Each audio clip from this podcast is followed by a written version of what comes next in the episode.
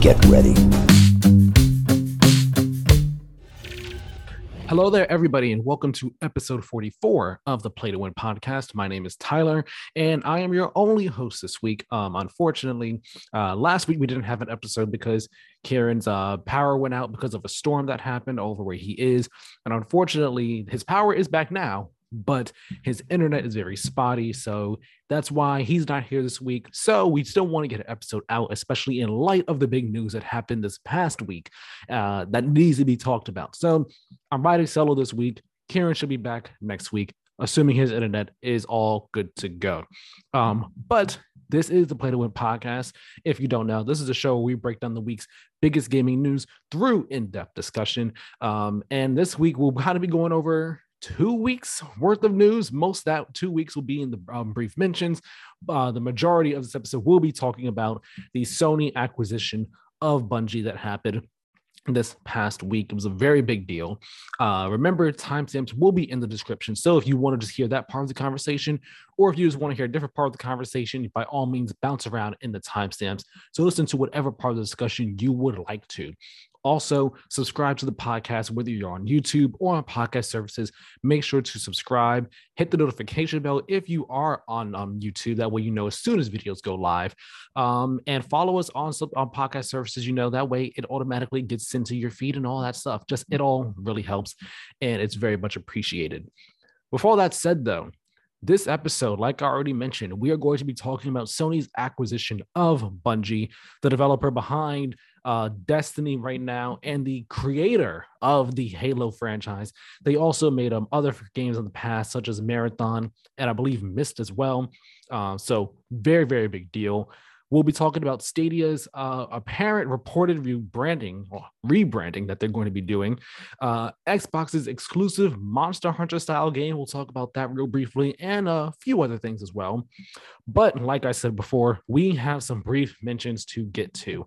And uh, there's a lot of brief mentions here because uh, a lot of this stuff is stuff that happened last week. So got a number of things to go through. So we're going to get through these as quickly as humanly possible. First up, we got some people getting awards, some notable awards. Uh, Phil Spencer will be receiving the Lifetime Achievement Award at the DICE Awards, and Ed Boon is also going to be inducted into the Academy of Interactive Arts and Sciences, I believe, at the AIAS Hall of Fame at the DICE Awards as well. So, congratulations to those two men. They have done some amazing, amazing things in their time in the games industry. So, congratulations to them for sure. Um, Troy Baker who was getting a whole lot of heat and flack after he announced an NFT partnership, has announced that he is stepping away from said NFT partnership. So he's no longer involved with it, which is good for him, good for everyone who is a fan of his and all. Good to know that he's, you know, making right moves over there.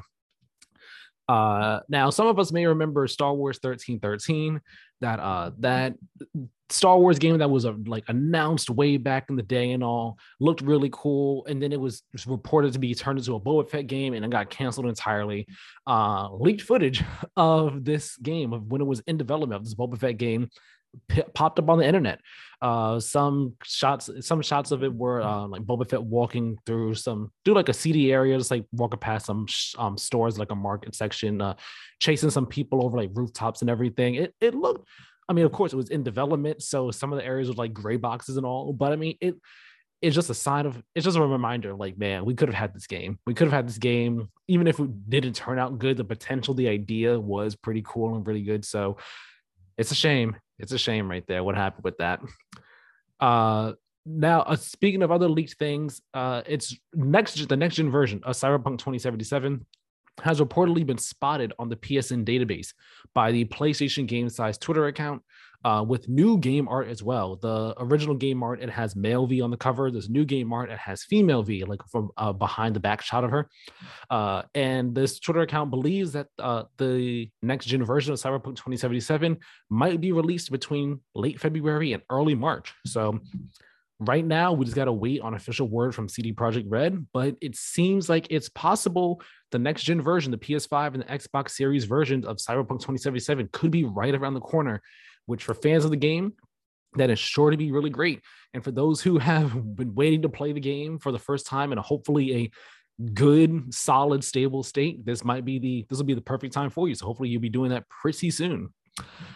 Now, GTA 5 and GTA Online for PS5 and Xbox Series X and S, we now have an official final release date for those two, uh, and that is March 15th. So March 15th, those games will be coming to the new gen consoles with you know 4K HDR, a bunch of new visual features, and so on and so forth. Uh, so we gotta we gotta wait on that. We haven't seen anything more from it. We just know these things. Hopefully, Rockstar puts out uh, gameplay videos showing us what they look like in action and all. But that's cool. Good news right there. Uh, in some not so great news, Activision Blizzard will not voluntarily recognize the Raven QA union, so it is now expected that the group will file a petition with the National Labor Relations Board for an election. Uh, of course, Activision Blizzard, they're just they're not gonna go with it. They're gonna put up as much of a fight as possible against this union because they don't want it to happen. So Raven QA, do what you got to do to make that happen. We stand behind you 100%. Now, we got some delays, well, one delay specifically, and then a game that shut down. Uh, according to Bloomberg's sources, Suicide Squad Kill the Justice League has reportedly been delayed to 2023. Uh, it, I mean, it's the game's been in development for a hot minute. I, I you know, take your time, do what you got to do to make the game. I would have been surprised if both this and Gotham Knights came out in the same year. I mean, two DC Batman esque related games come out in the same year. That would have just been crazy. Um, it hasn't been officially delayed yet. We haven't heard official word from WB um, or uh, Rocksteady, but I mean, it's it's very likely. So is what it is. We'll be playing the game next year. We still got again, like I said, Gotham Knights this year, assuming that doesn't get delayed to play. So it's all good. Uh, but Ubisoft's Hyperscape has been shut down, and it, it's just a shame. I mean, I I didn't play Hyperscape, but it was it was cool from what I heard, from what I saw. It seemed interesting, but not for me. So it was only a matter of time before that game got shut down anyway, given the very saturated battle royale landscape. Now, we also got to see two showcases this week from PlayStation. The first of which was a Gran Turismo 7 showcase, giving us uh, a nice in depth look at the game for Gran Turismo fans, I'm sure this was absolutely amazing. For all of us who are not Gran Turismo fans, this was probably like, all right, cool. It's the thing that happened. Let's keep on moving. I'm not a Gran Turismo person, but I watched it. The game looks beautiful. It's not for me though. I'm not that. I'm not that in depth into cars and all like that. I'm more of a arcade racing type of guy. So looks great for the fans. But Ghostwire Tokyo, we got a nice in-depth gameplay look at this game, and uh, the my my feelings on this game have gone from you have my curiosity, but now you have my attention. I am very much intrigued by this game. It looks cool. It looks like a lot of fun. The uh the hand movements that they got going on to do spells look really cool. So I got my eye on this one, and I'm probably going to be picking it up on March 25th. We finally have a release date for it. March 25th is when Ghostwire Tokyo will be coming out, which is crazy enough the same day as um, Tiny Tina's Wonderlands and Kirby and the Forgotten Land. So, three huge games coming out March 25th. You got to pick the one you want to play. I will probably be playing this, well, playing this one that day. And if I had to do a second, it'll be Kirby. But man, that's a big day. It's a big day for a big game right there. Now, let's see. The next up, we only got a few more brief mentions here. The Steam Deck has been confirmed to be going on sale on February 25th, with the first set of units going out um, being shipped out on the 28th of February. So Steam Deck um, buyers and fans get excited for that. And now we got we're gonna wrap up brief mentions with some numbers, with some very exciting and very um, great numbers here. As of December 31st, 2021, over 17.3 million PS5s have been sold, surpassing the Wii U's lifetime sales numbers of 13.56 million, which is it, it's kind of an indictment on the Wii U, just like how much of a failure it was. Uh, eh, but I mean, hey, the PS5, 17.3 million PS5s, it's not a, it's not the biggest amount. Uh, but again, Sony's had to, you know, they've been dealing with supply shortages and everything. Everyone has been, and you know, they've had to consistently just cut their sales forecast. They had to do it again after this for this coming year because just the supply shortages are they're they're not helping anyone. They're not helping anyone's case. So hopefully it gets better slowly but surely. But hey, 17.3 million as of December 31st, not too bad right there. Now, on the Nintendo side of things, as of December 31st, 2021, the Switch has sold 103.54 million units, allowing it to surpass the Wii's lifetime unit sales numbers of 101.63 million units. So the Switch is now Nintendo's best selling home console ever, which is absolutely incredible. Of course, the Switch is a hybrid handheld um, home console device, but it is now the best selling home console Nintendo has ever made, which is absolutely fantastic. Congratulations to them. Next up, I'm pretty sure they're only uh, the only thing the Switch has left to surpass on the Nintendo side of things is the Nintendo DS. And then after that, it'll be the PlayStation 2. So let's see. Let's see how they go. But congratulations to Nintendo on that. And the last bit of numbers here Halo Infinite had the best launch in the series with more than 20 million players. Congratulations to 343. Congratulations to Microsoft and Xbox. Halo Infinite is a really great game. Multiplayer's kind of kind of looking a bit sad right now because of again, you know, we haven't got any new maps. Uh, so it's we we we would like some new maps over there multiplayer, please. Uh, make it a bit more bring some more variety and spice and fun to the proceedings and events over there. But hey, 20 million players, good for Halo Infinite. So was going to wrap up our brief mentions for this episode. And we're going to start talking about our news stories this week. And the first one, it's more so just we're going to give some updates on some new game announcements we got. Got a lot of new game announcements that happened over the past two weeks. Um, this will be fairly quick. We don't have to go too in depth into any one of these, um, really. Uh, but I have them kind of ordered here from in terms of relevance, the least relevant or not relevant, but significance, I should say. So least significant to the biggest one at the bottom.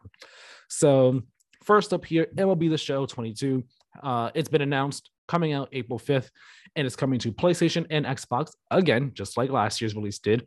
But it's also coming to the Switch for the first time. So hey, Nintendo fans will now be able to play it as well.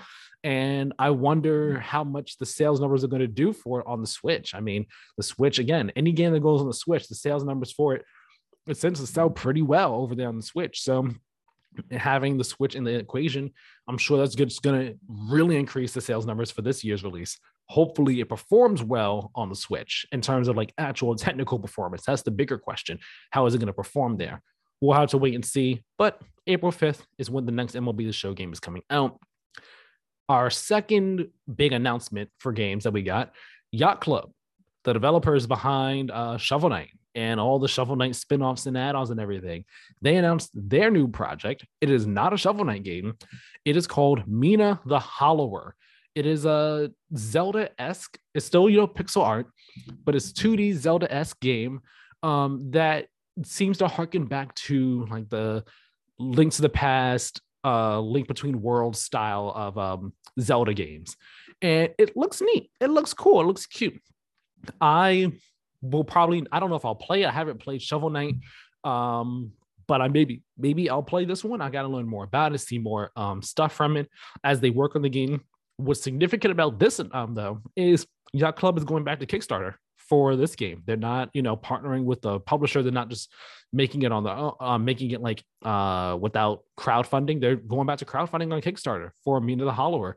Uh, I didn't think they would do that for like their next big project, given like the success that they have gotten from Shovel Knight and how big they have become ever since Shovel Knight came out and kind of took the world by storm. But it looks like they're going back to their crowdfunding roots on this. So I mean, good for them. I'm pretty sure the game is all but funded by now. I'm pretty sure it's more than funded by now. Um, but it, it looks cool. I'm sure fans of Yacht Club's games are looking forward to this, especially because again, the style of game that they're going for with it. So all the power to them. I wish them the best of luck, and I hope it turns out really well. I'm looking forward to seeing you know the progress on this game as we you know as the years go on, as the months goes on, and as we just learn more about it. Really. Now, last week we had three big, um, three big game announcements of sorts. Well, depending on how you want to look at this, could be five. Wait, one, two, three, four, five. Could be five. How, depending on how you look at this. Um, actually, it's five. The more I think about it, I'm being real, real technical over here. Respawn, first off, though, Respawn Entertainment, the development team behind, um, you know, Titanfall, Apex Legends, Star Wars Jedi Fallen Order. They are now working on three new Star Wars games. The first of which is a sequel to Fallen Order. We already knew that. And according to industry insiders, I believe Jeff Grubb said this. Um, this game could be out this year. We might be seeing stuff for it by May, and it should be out this fall, or it's planned to be out this fall. I believe is what he said. Uh, so I mean, everyone expected this to happen. We don't know more about it, but that's not. It's cool, great. Um, that's not surprising though. Respawn is also working on a first person shooter led by Peter Hirschmann, who is the co creator of the Medal of Honor series. Uh, now, this is very exciting. What is very interesting about this, though, is that it is not Battlefront 3. Dice is not doing Battlefront 3. Respawn is not doing Battlefront 3 because apparently Battlefront 3 is not happening. So, what this first person shooter in the Star Wars universe is going to be that's an interesting question. I wonder what it will be. Is it going to be yet another? Uh, is it going to be another game where you're playing as a rebel soldier fighting against the Empire, or is it going to be like the reverse that where you're an Imperial soldier fighting against the rebels, or is it going to be something different where you are a bounty hunter and you're trying to get you know you're working for one of the crime syndicates or whatever in the Star Wars universe. So you're trying to hunt someone down or what have you? Is it going to be one of those type of games? Like, I wonder what it'll be, like what the story behind this at first person shooter will be. But Respawn, they are very talented. So I'm sure that it will be a really great game. I mean, everything that Respawn has put out since they've started has just been hit after hit after hit after hit. So I have no worries about this first person shooter from them. First person shooters are their DNA. It's like what Respawn started from. Even like if you want to go before Titanfall, Respawn themselves, they are made up of developers from the original Infinity Ward that created the first Modern Warfare, Modern Warfare 2. Um, and worked on Modern Warfare 3 as well. And then the creators of that, they that's when we had the big breakup and all like that. Uh, so these guys know their stuff. They know their first person shooters. So I'm looking forward to seeing this. Looking forward to seeing what it's going to be. I'm not really a Medal of Honor person, um, but I know that people um, do hold Peter Hirschmann in high esteem. So, in the Medal of Honor series, I also know was pretty good back in the day. It's kind of fallen off in the recent years in terms of relevance and everything, but uh, again, got no no worries. I'm very excited to see what this first person shooter is going to be from Respawn Star Wars universe. And the next one is they're not directly working on this, but they are publishing a strategy game in the Star Wars universe that is being developed by Bit Reactor. I'm not a strategy game person, so I don't have much to say on this, but it's cool that another a strategy game is coming back for Star Wars because I know there, as far as I know at least, there hasn't been one in quite a while, in a very long time. So it's cool that we're getting another one.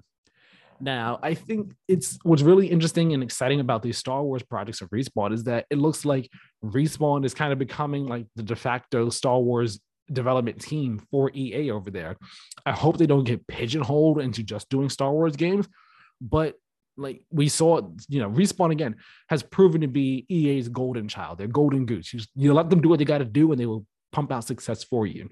And we saw the, that they could be successful with their Star Wars game was Fallen Order, and Battlefront and Battlefront 2 from DICE, they were good, but you know, Battlefront 2 was plagued with the loot box issue, and that was kind of loomed over it for the longest time. And DICE has been having issues with Battlefield 2042 and the Battlefield franchise as a whole. So it like it just seems like you know what, putting Battlefront on ice is just the best idea. Don't let DICE do Battlefront 3. Let them focus on Battlefield or whatever they got to do next. And you know what? If we want to do more Star Wars stuff over at EA, let's let Respawn work on it because they seem to be able to do it. I just hope for the love of God that Vince Zampella is not being overworked too much because this is a lot, a lot, a lot of stuff he's now overseeing. He's overseeing Respawn. He's overseeing um, the Battlefield franchise now. It, he's got a lot on his plate. So I hope that he's doing well and being paid very well too. And I hope that everyone at Respawn is just being taken care of as best as possible, uh, given all this, everything they're now working on. It's a whole lot. Now, the next significant announcement that we got uh, in terms of game announcements last week was Crysis 4. Crysis is returning with a brand new game. Uh, Crysis 4 is just a working title, it's not the final title of the game. We got a teaser of sorts, which showed a bunch of destruction and stuff. And like it was, it wasn't like actual in-game destruction. It was like a CG trail with like a bunch of random different shots happening. You see like a quick snippet of like the the nano suit helmet and everything, and then the nano the nanotech comes together to form the four. Um, the announcement was basically saying, "Hey, we're working on it. Come work on it. Come join our team to help us make this game." Uh, so we really don't know what this game is going to be. Uh, is it going to be a return to like Crysis One style Crysis? Is it going to be more of like Crysis Two and Three Crysis? Where is it going to take place? Is it essentially a reboot of the series? Is it continue the story? So many questions, not a single answer. But it is all but certain we're going to have to wait a very long time before we see this game. I wouldn't be surprised if we don't see anything from this until 2024 at the earliest. Uh, but it, you could probably like just guarantee this game is going to be like a looker for sure. All three Crysis games were beautiful games, and the first one, I mean, you know, it had the reputation. Can it run Crysis? Because there were it was a it was a PC um it was a PC pushing game. It pushed everyone's PCs back when it first came out, and like people were like, "Can my computer run it? It cannot. Can it run it? It cannot. Can it run it? It cannot." Like you had to have a super heavy duty, super beefed up PC to run Crysis. Uh, so I'm sure that the next one is going to be another industry benchmarking game just like that. I'm sure that at least that's what they're going to try and shoot for. And I'm sure it'll come to consoles as well, whether it be PS5 and Xbox Series X and S, or if we're on a whole new console generation by then, who knows? But it'll most likely come to PlayStation, Xbox as well. Nintendo, mm, most likely not. It, it, just, it just is what it is. I'm sorry, most likely won't. But I'm very excited for it. Looking forward to seeing more of that when we do. The next big significant one, an announcement that I don't think anyone really would have expected, is that Blizzard has announced an unannounced survival game. I say that because that's exactly how they said it. We are showing off. We're announcing our unannounced survival game. It's really weird, um, but it's a brand new IP, brand new IP, uh, and we only get like one piece of art, and looks like modern day dressed people stepping into like a fantastical different world or something like that and like the forest and everything the the art seems interesting i like the um the art that we got the vibe that it gives me i'm not a survival game person though so i probably won't play it or won't be interested in it. It is coming to PC and console. They said console, uh, or they, they might said consoles, but they didn't say which ones. So I mean, they're kind of leaving that wiggle room of hey, maybe it'll come to other platforms. Who knows? But most likely it's just Xbox only. We can't say right now. Um, but uh, this is this is interesting. We haven't had a new IP from Blizzard since um Overwatch in 2016, and before that, it was it was quite a bit before we even had a new IP from them again as well. So it's interesting that we're getting another new IP from them. And of course, this one is also going to be quite a whiles away. It's going to be some time before we see what this game is and how it actually plays and all.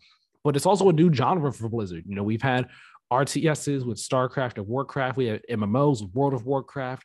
We've had the dungeon crawling loot game with um Diablo, the first person shooter, the team, the competitive team based first person shooter with um Overwatch, and now a survival game, a whole new genre. So I'm really interested to see Blizzard's take on a survival game, see how they uh, push the genre, advance the genre, make it more exciting for play- for players who maybe don't really like survival games. Uh, see how they innovate in the space. I really just really curious to see what they do with this new IP because as we you know we don't really get many of those from them. So it's exciting. It's cool. Big news. So looking forward to that. And the most, I guess you could say, most significant or least significant, depending on how you want to look at it, uh, game announcement is that Rockstar has officially confirmed, officially said it themselves, that the next Grand Theft Auto is in active development. They did not say GTA 6, but they said that the next Grand Theft Auto is in active development. At long last, we can finally say GTA 6. So we can say, we, I mean, it's all, but we, I would be very surprised if it is not GTA 6. And this is something that people have said. People have said, like, hey, we weren't sure if they were ever going to do another GTA. Like, given how much money GTA Online makes, they could have just done, you know, more GTA Online and kind of left it at that. Uh, but I mean, again, GTA just makes too much money for them to not do a brand new full entry into the series. So GTA 6 is on the way. Who knows when we see it? Who knows um, when we get more information on it. Rockstar has said that you know they hope to talk about it uh, more soon. What does soon mean in Rockstar terms? Who knows? Honestly, could be later this year, it could be early next year, in in a time where you know the pandemic is ravaging things. Anything is possible. But uh, I'm very excited by this.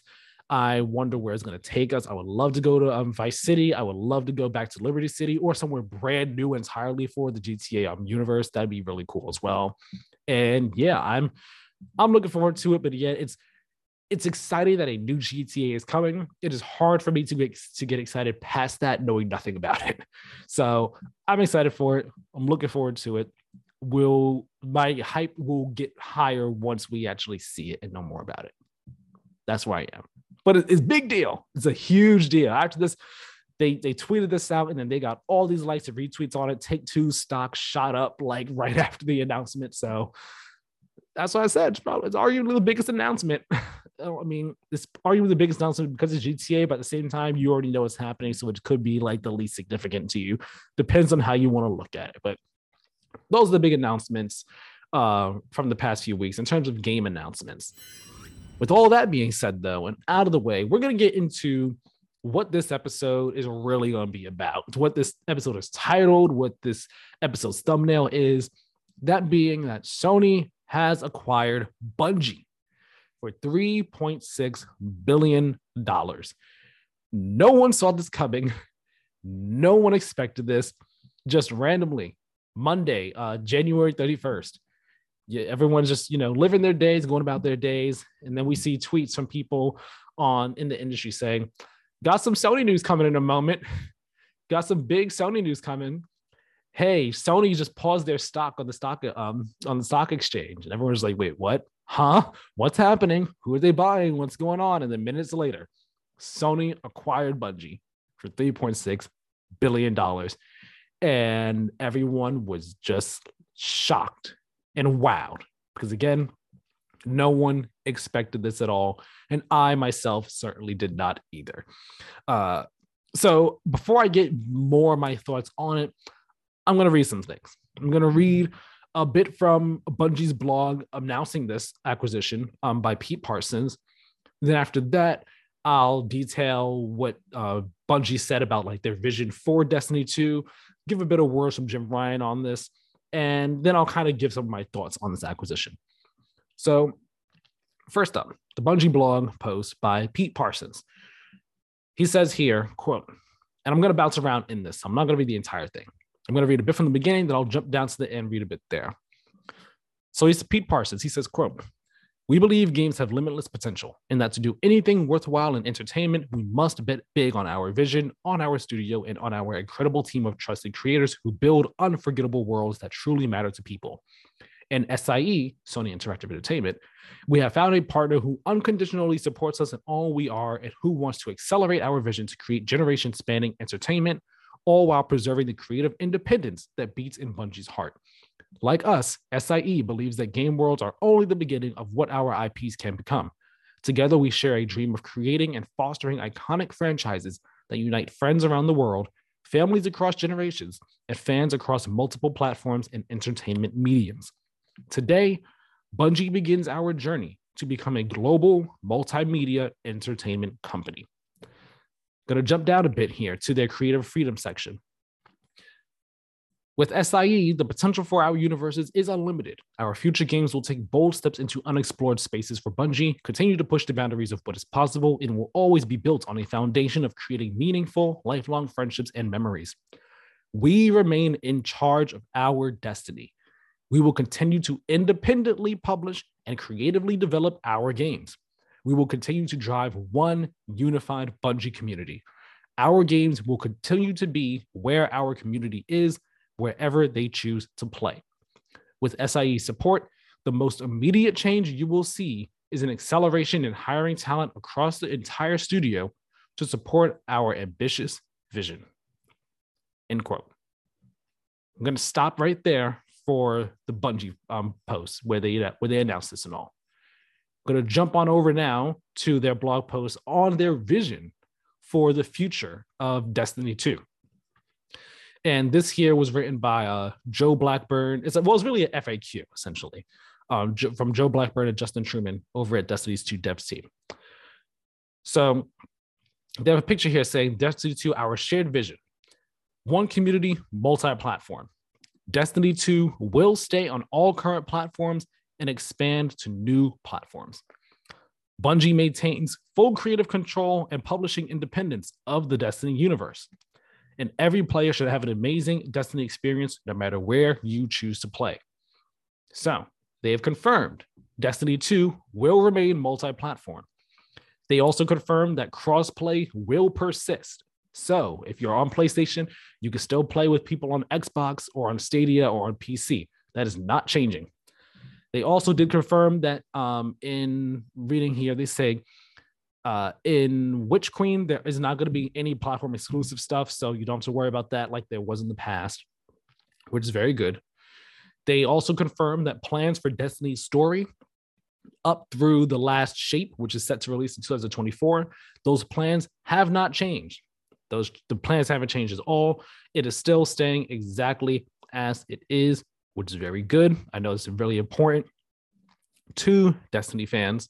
Um, so don't got to worry about any of that stuff. And last but not least, in the FAQ, I'm going to read the question verbatim. De- Bungie has future games in development. Will they now become PlayStation exclusives? Their answer no. We want the worlds we are creating to extend to anywhere people play games. We will continue to be self published, creatively independent, and we will continue to drive one unified Bungie community. So Bungie has confirmed that their future games will not become PlayStation exclusive just because they have been acquired by Bungie, which is very important. I'm going to jump over to the PlayStation blog post announcing this acquisition by Jim Ryan, uh, where he kind of, you know, you know, says a bunch of stuff saying, "Hey, yeah, congratulations, we're happy to have it, everything."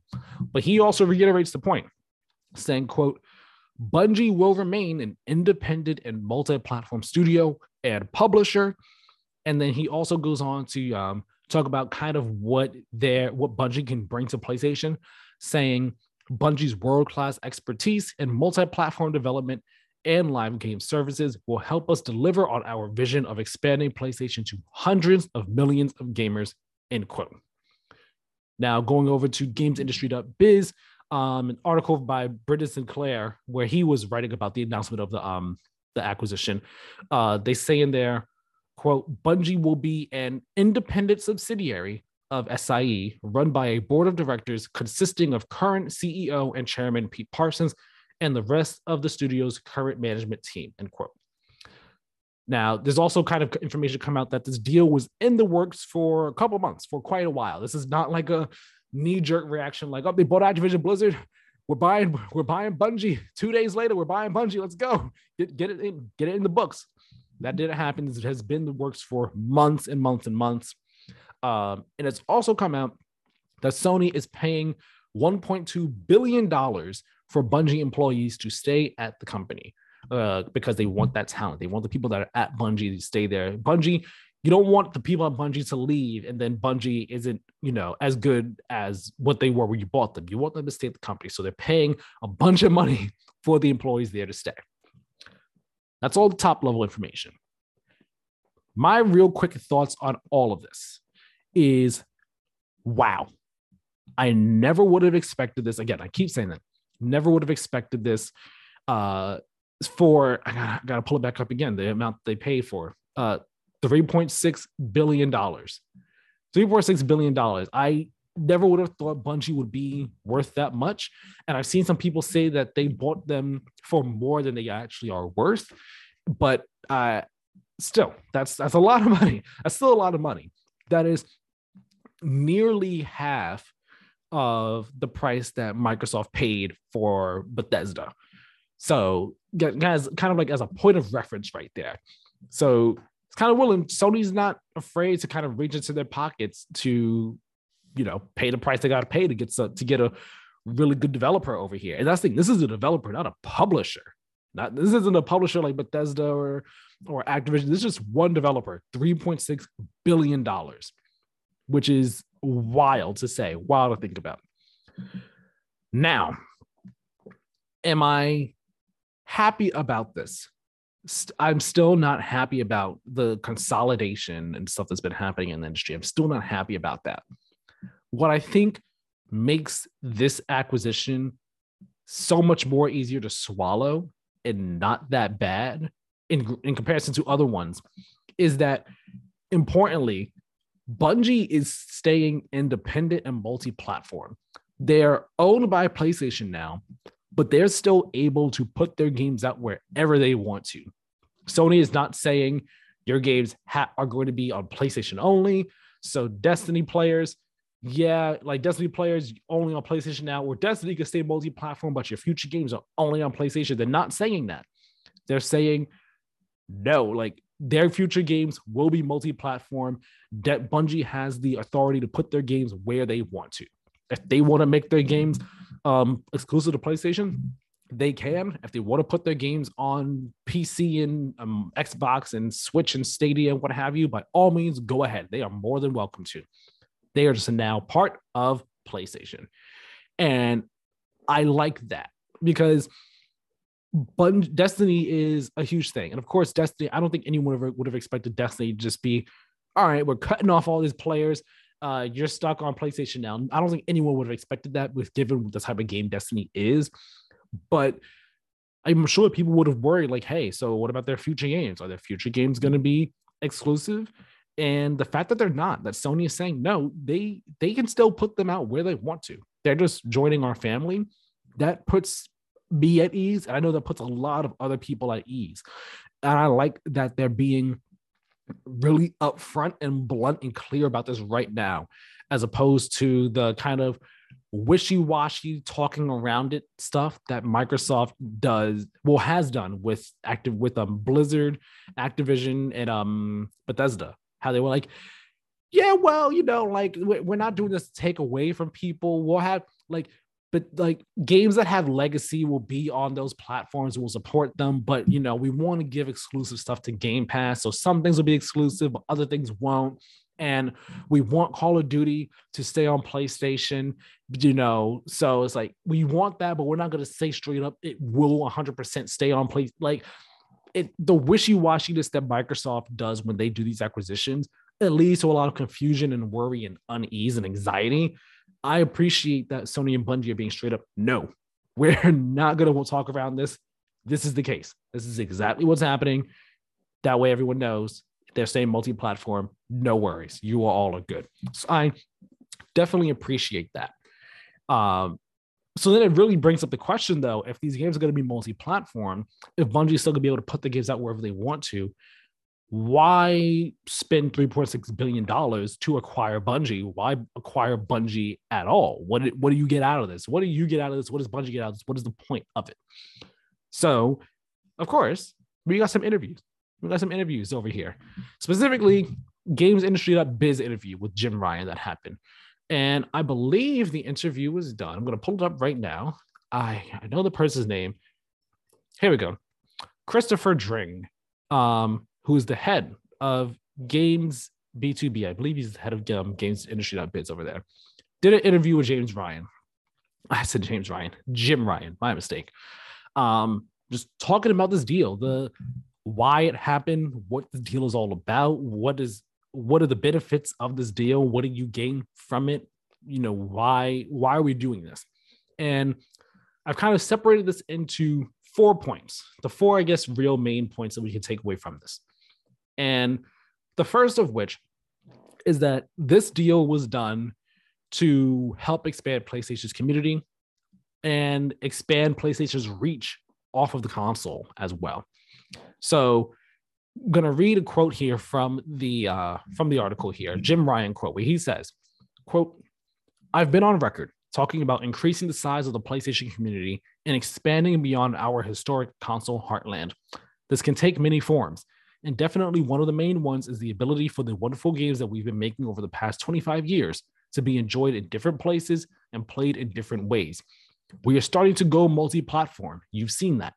We have an aggressive roadmap with live services and the opportunity to work with and particularly learn from the brilliant and talented people from Bungie. That is going to considerably accelerate the journey we find ourselves on. End quote. Then we have another quote here from him saying, quote, philosophically, this isn't about pulling things into the PlayStation world. This is about building huge and wonderful new worlds together. End quote. So, right, I'm gonna put it pause it right there for a second. We've kind of seen PlayStation starting to do this a bit in recent years, specifically when it comes to um PC. In the past, I believe it's been two years really, as I think the Death Stranding first went to PC in 2020. I think that was the first one. And then after that, we got Horizon and um and uh God God was just this game's name? Death uh not uh, Days Gone. Days Gone. And now we got uh now we have what you call it? God of War on PC. Now we have Uncharted Legacy of Thieves um collection. That one um coming to PC as well at some point in the near future. So, and then there's also like the rumors about a number of other games, such as Returnal and so on and so forth, uh, coming to PC in the near future.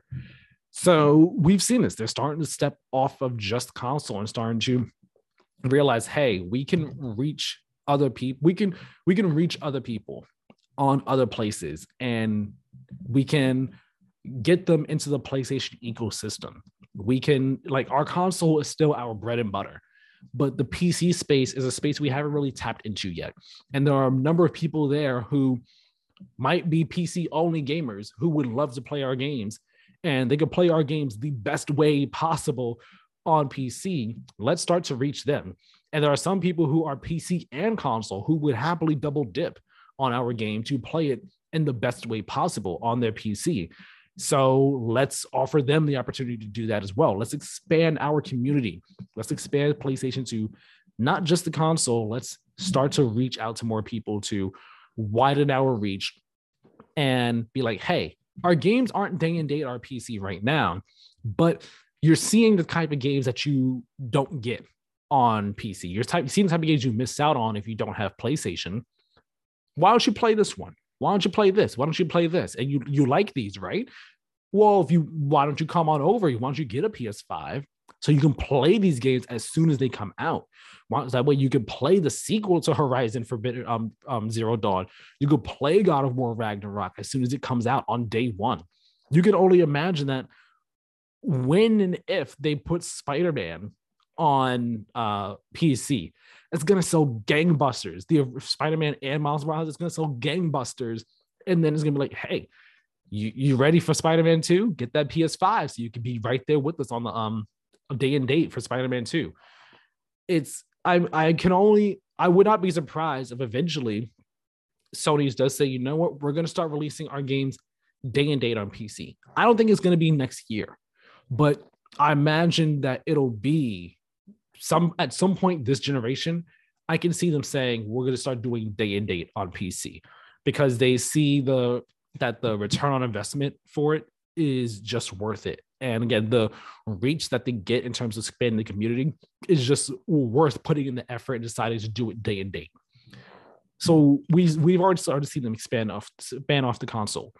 And when you have Destiny as well. With Destiny is its own huge community. And the community is huge on PlayStation, it's big on PC. You it's just really just expanding it and expanding it into not just off console, but off into a different field that PlayStation typically doesn't have any first party games in. PlayStation really doesn't do live service games. You know, we they're typically known for, you know, third person narrative based games than um, action adventure story focused games. They're not really known for these live service games that tell these expansive stories and go on and on for years and years and years and years.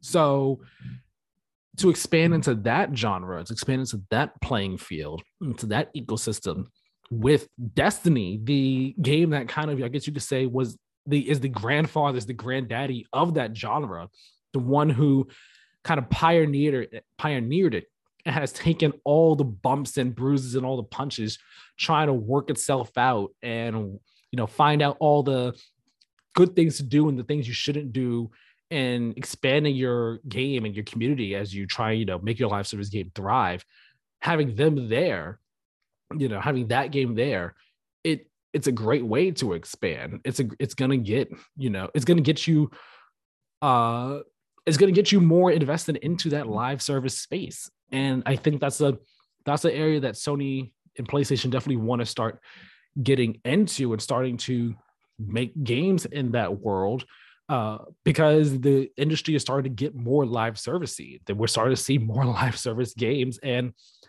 uh, single player games like the ones that Sony makes. They are very expensive to make, and you're probably going to want to have games that can give you a constant investment, constant um constant money coming in from them, like live service games do, to kind of I don't know if I say recoup the cost of their their single player games that they're known for, but kind of you know help offset those costs. Uh, and also just be big things to look forward to in between these tentpole releases that Sony is known for. So it, these are the things that I'm sure that they all thought about when it came to hey, let's bring in Bungie, who has all this knowledge, who has all the experience, and is again they have their giant community. Let's bring them in and we can get those things even more closely associated with PlayStation. Now, speaking of live service and everything, um, Sony, Jim Ryan, he kind of spoke about uh, the a new future for so for PlayStation's IPs and all, and he spoke about it in an interesting way that kind of then segues into a live service quote too. Uh, so I'll kind of I'll read the first one here, where he's talking about just a new future of sorts of PlayStation IP, where he says, "quote The way people play games has changed a lot over the last few years.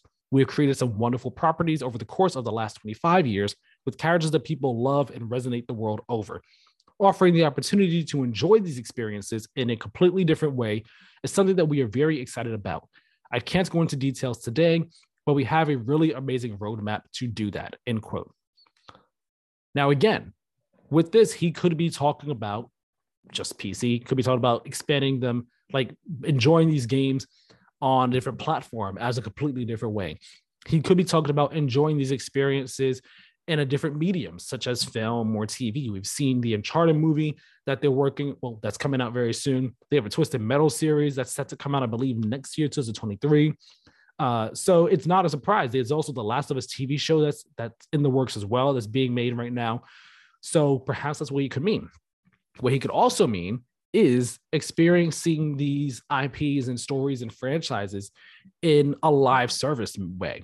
So we can have, say, we have The Last of Us. Let's make a Last of Us live service game. Maybe um uh God of War. No, maybe not God of War, but hey, you never know. Maybe God of War. Maybe we get a live service game set in God of War universe. Maybe, maybe that's kind of what he means in terms of enjoy these experiences in a completely different way.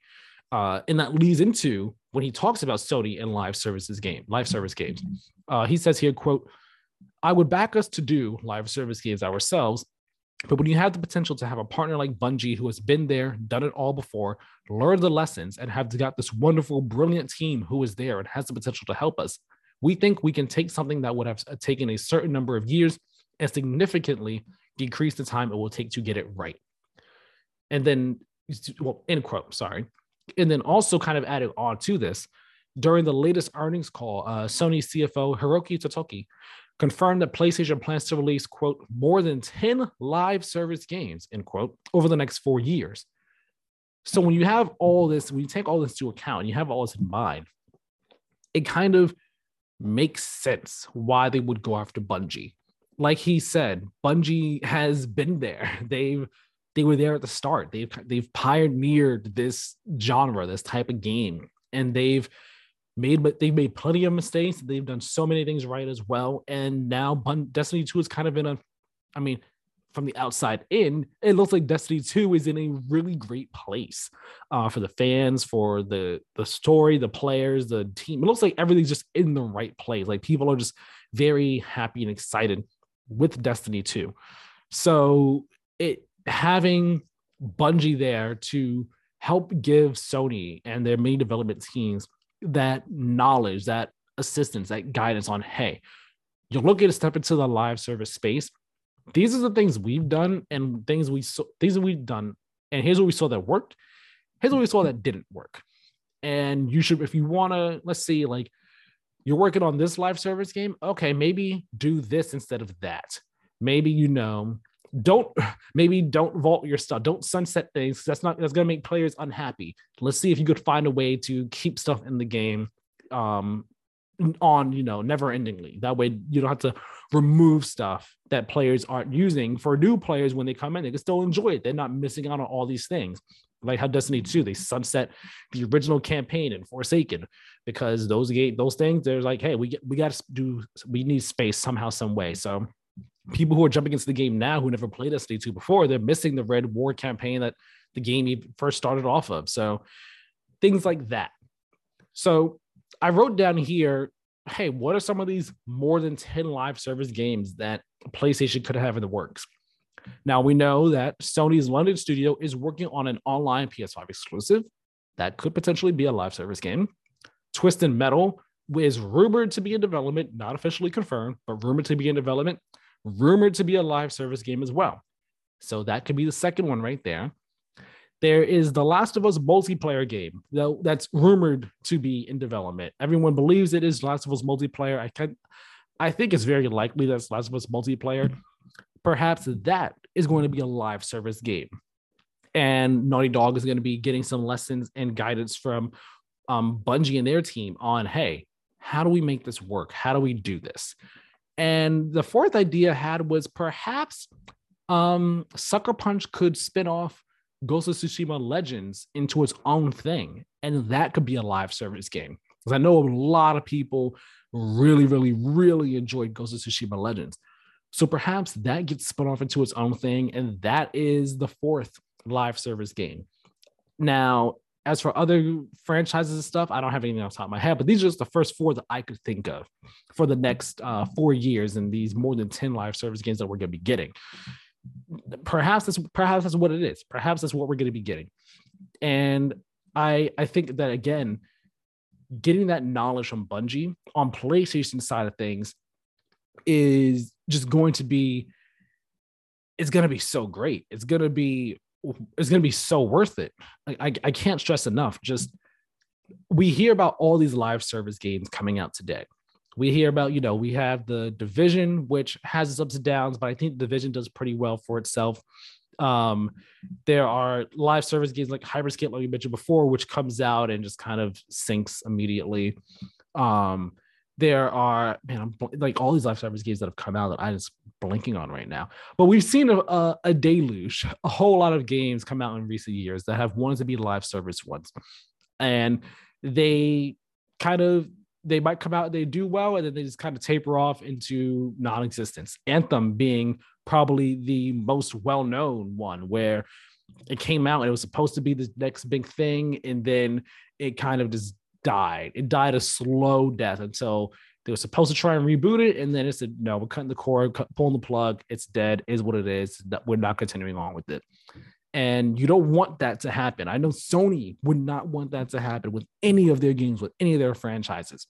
So to be able to try and avoid that as best you can with Bungie helping you out, Bungie being your your your lead ship, your guiding pillar, your guiding light on this, your North Star, in a sense, on live service game development for any of your franchises or new franchises that you might want to do, that's got to be invaluable to Sony to have that um, in your back pocket. So I, I I think that it's it's good. I I like that um I like that idea. I like what it looks like Sony's trying to do going forward. Like when you when you put these pieces together like this, it kind of makes sense. Um, and now I don't think that this means that Sony is going to be, you know, no more third person, no more like uh, story focused games that we're known for. Like those are still going to be coming for sure. But Sony is just trying to expand their games outside of this tiny niche. Because if they stay in this tiny niche, I don't want to say tiny niche, but if they stay in this in this realm of what they're known for and don't start to expand out of it, they're going to be in a really tricky spot when you know when sub, when services and subscriptions become more of the name of the game as they are starting to be and game pass starts to become this even bigger juggernaut that it currently is if if microsoft and xbox acquires another giant publisher or developer that takes away games from sony that they don't have in-house on their own they're going to be in a tight spot. So Sony's starting to try and branch out into live service games and other genres and everything. It's definitely something that they need to do, and I think they're they're trying to do it. I think now is the time to do it, or you're going to be they're going to be too late, and they don't want to be too late because then it'll be too they won't be able to just like to recover and make up any ground that they lose in that time where they don't have these new genres or franchises to make up whatever they're losing out on. So I think it all makes I think that all makes sense. And last but not least, Jim Ryan has said that more acquisitions are definitely coming from Sony. He says here, quote, we should absolutely expect more. Um, we are by no means done. With PlayStation, we have a long way to go. I will personally be spending a lot of my time with Pete and the team at Bungie, helping make sure that everything beds down right and that autonomy means autonomy. But elsewhere in the organization, we have many more moves to make. End quote. So, of course, that begs the question of all right, what are these acquisitions going to be? Are you going to be buying more developers? Are you going to be buying uh, more? Are you going to be buying a publisher of sorts? Who knows? I mean, people constantly, you know, ask the question of, hey, maybe they'll buy Square Enix, maybe they'll buy Capcom, maybe they'll buy Konami, maybe this company will buy this person and that person. What about Sega? And I don't want a publisher to be bought. I, I will say that right now. I don't want it to happen. It's just a sad reality that it's very likely that more of these publishers are going to be bought out.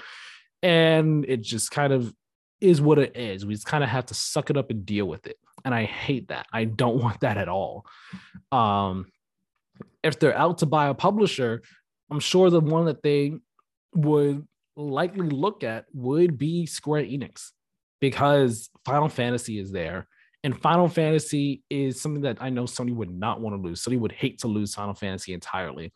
So, so not just Final Fantasy, Final Fantasy, Kingdom Hearts, uh, the Tomb Raider games, uh, Dragon Quest games. Uh, Square Enix is just global in terms of the games that they put out. They're all just a very global appeal, but specifically Final Fantasy on its own, you don't want to lose that. So I'm sure that Square Enix is whether they're probably looking at if Square Enix is even thinking of selling or willing to sell at all. Um, so there's that. And then there's also Capcom as another likely one that they're probably considering in terms of publishers, because again, you know, uh, Street Fighter 5, I believe it was developed with assistance from PlayStation. It's PlayStation exclusive, so I believe it was developed with assistance from PlayStation. You have Evo, which has been bought by PlayStation, which has strong ties to the fighting game community and Capcom with Street Fighter. So I'm sure that they're even considering Capcom and getting those games. And if that happens, then they end up getting other games like Monster Hunter under their belt, which might play into a future story that we're going to talk about. It's the um, Xbox uh, Monster Hunter style game. So it it's interesting in terms of publishers. As for developers, maybe they go out and buy Ember Lab uh, the developers behind Kena, Bridge of Spirits, who that game was really great. It was a fantastic game. Maybe they look at them and say, "Hey, we had a nice partnership with this. We're going. You want to, you know, get an acquisition that way you get more money and budget for your next game. Perhaps that's something that that they're um that they're looking at. Who knows? Honestly, it's when it comes to developers, it's a bit of a tougher thing to think about. Um, and admittedly, I kind of I haven't done too much looking into different developers in the industry that Sony might want to buy and all like that. Um, these are just like ones off the top of my head. Um, but that's just kind of what I think. Who could, that's just who I think they could be looking at to buy. And now it's a matter of when do we hear about these other acquisitions and how much are they going to be like, how much are they going to cost? I think that whatever the next acquisition is, I wouldn't be surprised if maybe we hear about it um closer to summertime you know like closer to e3 time give them like a nice summertime boost of sorts. Um maybe we hear about another one in the fall. Who knows when we hear about them but i wouldn't be surprised if maybe we hear about one in the summertime as like a hey here's our summertime boost for playstation before our playstation showcase e3 season summer game fest season whatever the case may be.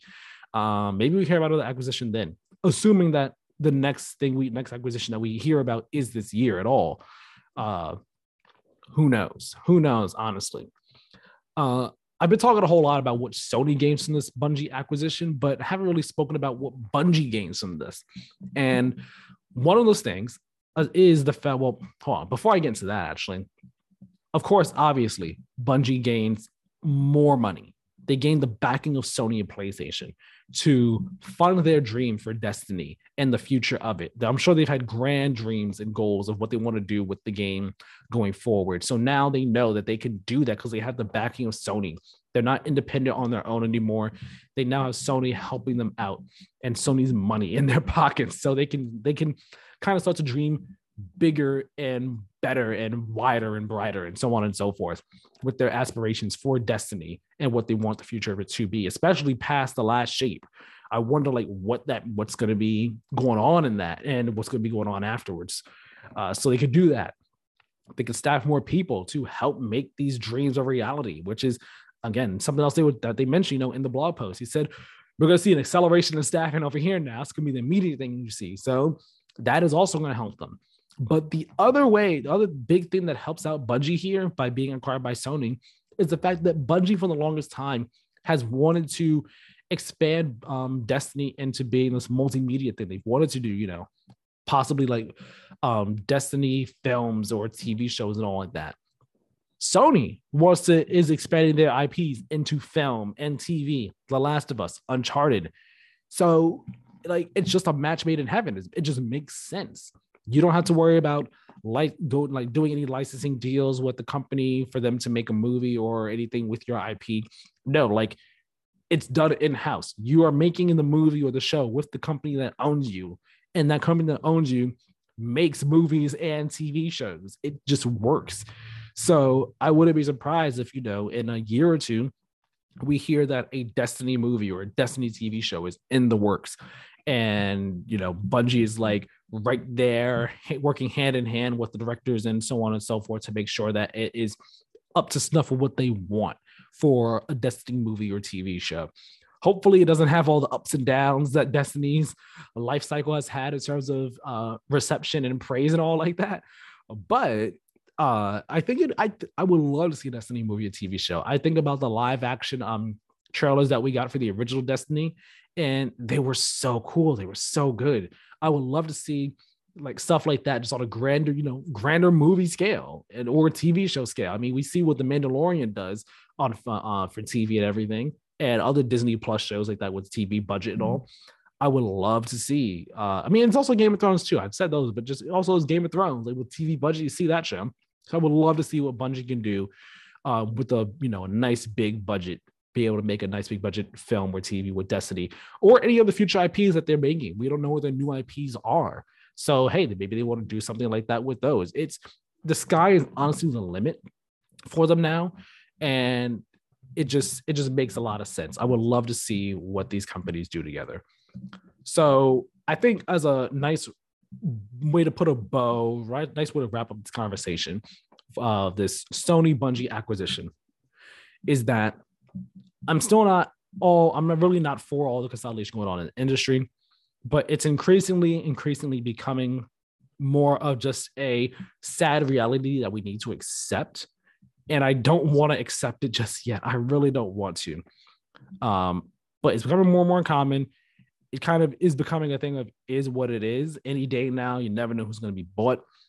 Sony buying Bungie it is crazy to think about, especially considering Bungie used to be owned by Microsoft and made Halo for them, and they left and went off on their own and partnered with Activision as a publishing deal for um, for Destiny, and then left them, and now they're under Sony, owned by Sony.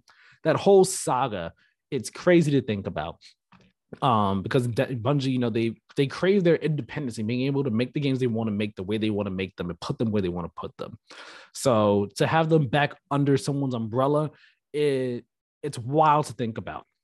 Uh, but I'm happy that Bungie will remain multi-platform, that their games will remain multi-platform, that they can put their games where they want to, even though they are now owned by Sony. That is fantastic.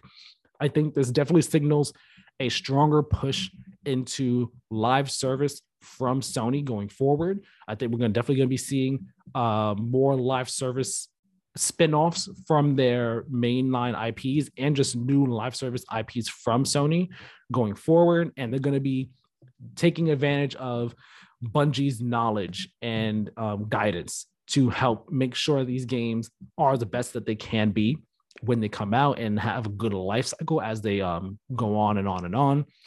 And uh, Bungie, you guys, Bungie gets some good stuff out of this too in terms of money, people, and bigger dreams and all. And as for acquisitions, I I honestly don't know. I don't want more. I don't want more. Um, but I mean, as I've said it before, if they had to buy someone, I would want it to be Square Enix. I guess just because I'm the most invested in Square Enix myself. Uh, if they had to buy someone, I would hope it. I would want it to be them, but I don't want them to buy anybody. Period. I just don't. So that's that. That's my conversation. That's my thoughts on the uh, Sony Bungie acquisition. When Kieran is back, we will get his uh, thoughts on it as well when he returns to the podcast. Hopefully, that'll be next week. All right, now we got two more stories here. Uh, first up, we're going to talk about Stadia. Google Stadia, the you know the the renowned, the amazing, amazing, super successful Google Stadia streaming service that everybody loved and was the place to play your games. Oh wait, I forgot. Sorry, it wasn't. It was none of those things except for Cyberpunk. It was only the place to play Cyberpunk when it first came out if you weren't playing on PC because it actually ran and worked well on Stadia, surprisingly. I say all that in jest. Of course, I'm being sarcastic here. But Stadia, as we as some of you might know or remember, last year Google said, yeah, we're shutting our studios, our development studios down. We're not doing in-house development anymore on Stadia. It's all but dead. Uh, service will still be here. You can still get your games on it, but we're not doing any more in-house development on it. According to Business Insider, uh, and the info was kind of was gathered um, in an in IGN article by Taylor Lyles. That's where I got the info from because Business Insider requires a subscription. So I'm, I'm not about to substitute Business Insider just to read this information. But according to them, uh, Stadia, uh, Google's planning to rebrand Stadia as a service called Google Stream. And they plan to partner with other companies who want to use the Stadia technology for their own services. And some of the companies that they've apparently been talking to are Capcom, Peloton, and Bungie. Now, Bungie also reportedly wanted to start their own streaming service, and they were in talks with Google before the Sony acquisition. They were going to use Stadia technology as the backbone behind it. Now, I don't have too much to say about this, um, except I remember when Google announced that they were shutting down the development studios. They had kind of said that, hey, we're gonna we're gonna work with um, we're to work with other companies and developers, you know, to let them kind of use our technology. And so they kind of, this this report here is not necessarily new information. They kind of already said as much last year, but it's interesting now that they are trying that they're thinking of rebranding the name entirely and also specifically the companies they were looking to. They weren't even strictly talking about gaming companies. They're looking at Peloton as well. So it's definitely very interesting and like I said last year when we talked about this, uh, I I think that like this is kind of what they should have done from the start. They should have just let it be. Hey, we have our Stadia streaming service, and just partner with other companies to use it. And as they're doing that, get not gain knowledge from these companies on how their how their streaming services are working, how game development works for them, and all and then maybe do Google Stadia, like your own streaming thing with your own in-house development studios, with the learnings you learned from one of the companies. Maybe that could have worked out better for Google Stadia in the long run, but at the same time, maybe it wouldn't have if they used the exact same strategy that they did before. Um, it's definitely interesting though that Google is planning to rebrand Stadia like this. Uh, who knows when the rebrand will happen? But I mean, at this point, I think this is definitely just the, the best thing for them to do. I never used Stadia, but I remember um, people who did use it saying that the tech worked well, that it worked pretty good. Uh, the quality was pretty great and all like that. It's just that the the business model behind Stadia was flawed from the start, so people just didn't want to use it, and like it didn't even have a search bar for like the longest time. So it, it was there was a lot of flaws with it, but the technology behind it worked really well. So uh, it, it's good that they're trying to you know keep the technology like alive and you know with other companies that way other companies it, like other companies can have a solid stable reliable streaming service behind them uh, or at least but as like the backbone of their service But uh, yeah, it's a sad day for Stadia. I mean, it's it, yeah, it, it's just a sad day for Stadia. I, I, was trying to think of something clever and funny and witty to say. I couldn't think of the top of my head. It's just it's just another nail in that coffin for Stadia. Like the, all the nails have been put down into into Stadia already, and it has been it was buried into the um into the ground, and now this is just starting to toss the dirt back on the bear on the on, on the on the graves. Like, right, let's start tossing the dirt on it. We it's already dead. Let's get, start putting it into the grave, get it on in there, and just move on into the future. Move on past it. Now, the last thing we're going to talk about today, this is the report of Xbox's exclusive Monster Hunter inspired game. Now, this news first came from Jeff Grubb's show, Grubbsnax, over at Giant Bomb, but you need a subscription to watch it. So, uh, of course, a lot of people didn't watch or anything, but Jez Corden from Windows Central, he backed up this report um, with his own news, his, and his own sources. According to him and his sources, uh, this Monster Hunter inspired game. It's codenamed Project Suerte. It is being developed by Certain Affinity, who up until now has largely been a support studio for a number of games, including multiple entries in the Halo and Call of Duty franchises.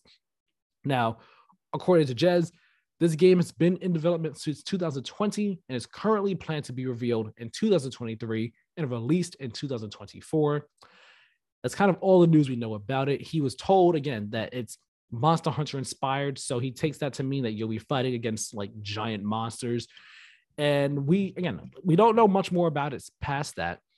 But uh, this would be an this would be an interesting direction, uh, an interesting game for Microsoft to have.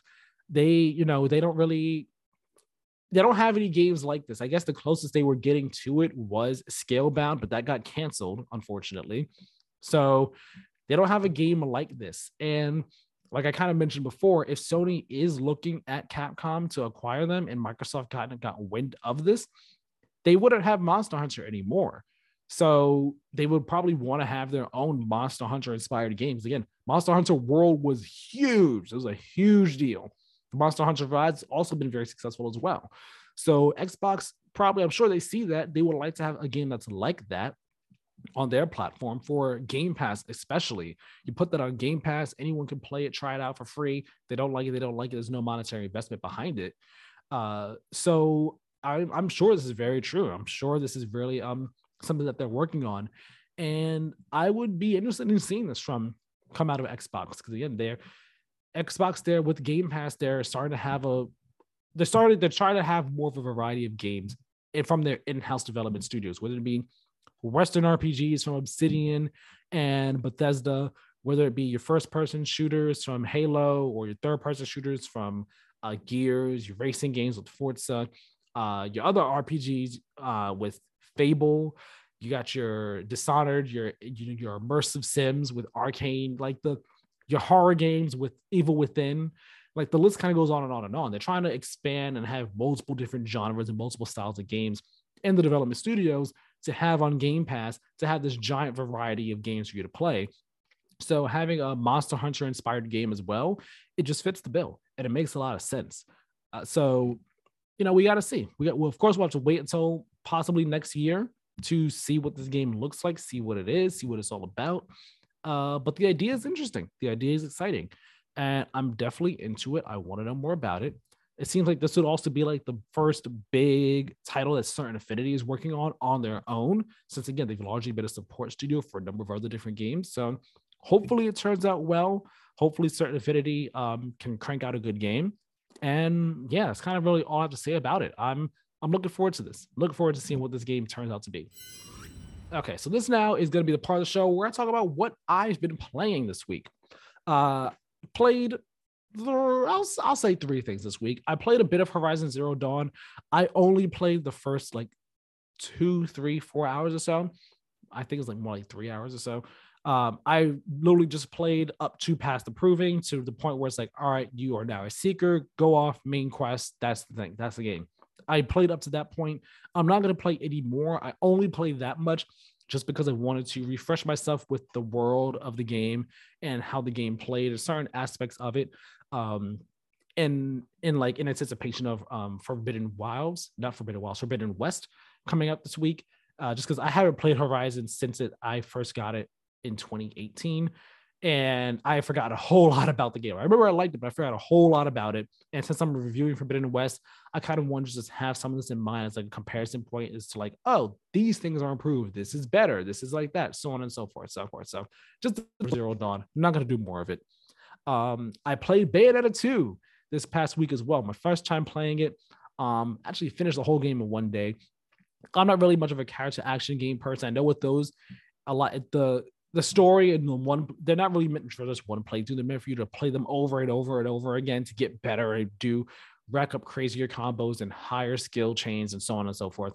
I don't really care for them much like that. I'm just like mindless action. Let me play it, knock it out. Stupid story, just have fun kicking people around, beating people up, and not call it a day. That's my mentality on that character action games like that. So that's what I do with the first Bayonetta when I first played that like two years ago. So I was like, you know what? I'm in between games right now. Like Sifu was coming out really soon at the time. It's out today, early access. As of right now, um, early access is bugged, like it's not available to download yet for some reason. So I'll play that when I get to it, whatever is available for early access to download. Um, but Forbidden West is coming up soon. I didn't want to start another big game. I was like, you know what? Let me do something real quick. So a game I could knock out super easily. Bayonetta 2 fit the bill, and I enjoyed it. The story is still utter nonsense and stupid and ridiculous and over the top, and I didn't follow. I couldn't follow it at all because it's just really just. It's it's a story. It's bizarre. It's wild and over the top. Like I said, it does, it's not meant to be something you take seriously, but it was a lot of fun. It's a cool game to play. Bayonetta is still a cool character. I still really like her. And now I'm set up for Bayonetta 3. Will I play Bayonetta 3 day one? Probably not. I'll probably wait for like price drop, although most likely that will never happen. Uh, so I'll play it at some point in time, but I'm I like this game. I like Bayonetta 2. It was fun. The other game I played was Far Cry 6. I was on a mission to finish that game before Horizon came out because I needed to free up 85 gigs on my PS5. And I did it. I finished Far Cry 6. I kind of really mainlined the main story. I didn't do too much side stuff. Like I did side quests along the way, but I mainly focus on the main story. Um, overall, I enjoyed it. I think I liked it. I think I could say I liked it less than Far Cry 5. Uh, these being the only two Far Cry games I've played. Like some aspects of the game I liked more. Like the story I liked, well, the story I liked more up until the end. Um, and from here on in, I'm going to talk spoilers about Far Cry 6. This is the last game I've played this week. After this, I'm just going to close out the episode. So if you have not played Far Cry 6, and, or if you are playing it and if you don't want spoilers, by all means, feel free to bounce out the episode at this point in time. Thank you for listening. Thank you for watching. Uh, but if you don't mind spoilers, stick around because this is what I'm going to talk about spoilers for Far Cry 6 at this point. Um, so you get to the end of the story, and like you, the final mission is like, yeah, we got to go kill Castillo we got to do this. All right, cool. We're gonna go fight him. We're gonna go. We're gonna go stop him. And then you get to him, and it's him. And we find out he's sick at this point in the game. We already know he's sick. It's him, you, him, and um, his son, Blake Diego. Diego's there, and Diego's like, "No, don't kill him. You're not gonna kill him." And Anton's like, "No, son. It like whatever. Like the stuff's gonna go down. So it's gonna happen." And Dani's like, well, don't worry, we're gonna take care of him. He's gonna be fine. It's all good. Like, we're gonna make sure I'm gonna make sure nothing happens to him because I care about Diego. And Anton's like, no, you won't. And straight up just kills Diego, just kills Diego and then kills himself. And it's just like, what? What? Why? Why does? Why are we doing this now? What? Huh? And then Diego dies. Anton dies. And then it's just like, all right, well, Yara, the all the people I've been working with, you guys run Yara. I'm out. And it's just like, okay, it, kind of just ends real anticlimactically in a way where I was just like, I was not really happy with the way the story ended. I was enjoying the story up to that point. I liked the characters that we came across. I like how Dani actually has a voice and has a personality, unlike past um Far Cry characters, Far Cry protagonists. She felt like an actual person. I really enjoyed her a whole lot. But um that yeah, the, the way the story it, it kind of fell flat for me. I wasn't really vibing with it at all. Uh, when it came to gameplay, um, in some aspects of the gameplay is a bit better. Like I like the Supremos. The Supremos are cool. Um, although I only use the rocket one, I felt no need to switch it up or use any of the others. Um, the amigos, they're they're fine, but again, the AI in the game sucks. So like they were far more helpful in Far Cry 5 as opposed to this game. So I would if I had an amigo with me, they were just there. I didn't actually have them do anything because they were just useless to like actually direct to do anything at all. Um most enemy encounters, I was going in stealth. I would snipe from far away, or I had my rifle and my silenced rifle with a high powered with armor piercing ammo and just popping headshots at everybody I saw and just bing bam boom, take people out. It was it wasn't too challenging a game, which I I guess you could chalk up to me the way I played it. Um, but I mean, at the end of the day, I still had fun playing the game though. Like, I don't think it's a great game. I think it's like it's good. It's not great.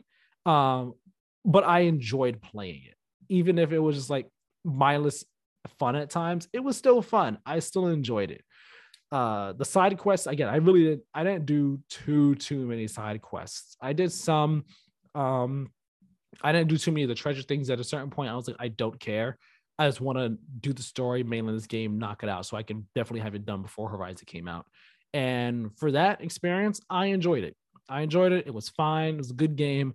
Um, I don't know if I'd say it's the best Far Cry. I like the I like Yara though. Yara was really beautiful. Yara's a really nice looking place. Um, so yeah, good game.